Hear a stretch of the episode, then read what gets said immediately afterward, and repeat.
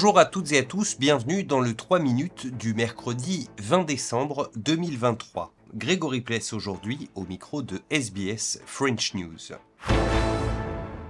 Et on commence avec les inondations dans le Queensland. 40 petites communautés restent pour le moment prises au piège, même si des secours aériens ont été employés toute la journée.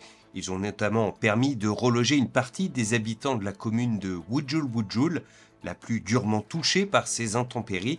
Un homme de 85 ans est par ailleurs toujours porté disparu dans la ville voisine de Tegara. Plus au sud, à Canberra, Anthony Albanese a reçu aujourd'hui son homologue néo-zélandais, le Premier ministre Christopher Luxon.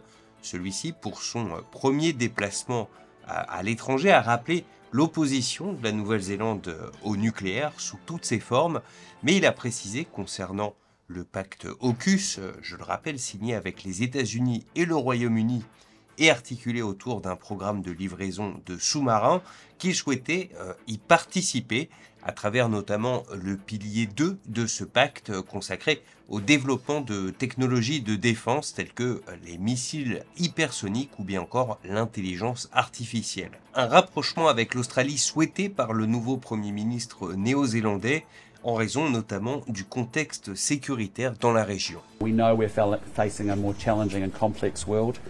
Close security and defence relationships we have with our only ally, Australia, is very foundational for New Zealand.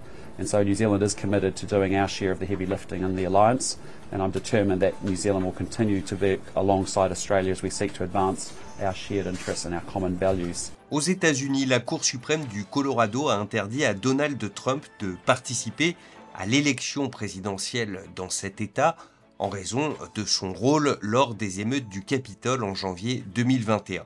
Une décision de justice qui, par effet boule de neige, le priverait également de toute chance de revenir à la Maison-Blanche et qu'il a donc sans surprise abondamment critiqué.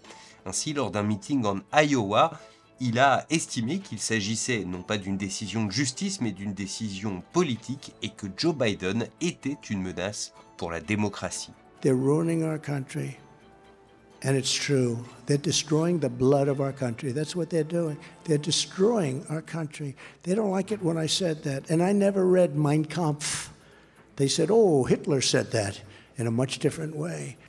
Enfin, en France, le projet de loi immigration a finalement été adopté hier soir. Un texte durci prévoyant désormais notamment une limitation du regroupement familial, un conditionnement du versement des aides sociales à une durée de séjour minimale en France, des amendements dont se félicite la droite et qui vont même être votés par les élus du Rassemblement national qui revendiquent sur ce texte une victoire. Voilà pour l'essentiel de l'actualité en 3 minutes. On se retrouve demain, jeudi, pour un nouveau point sur l'actualité.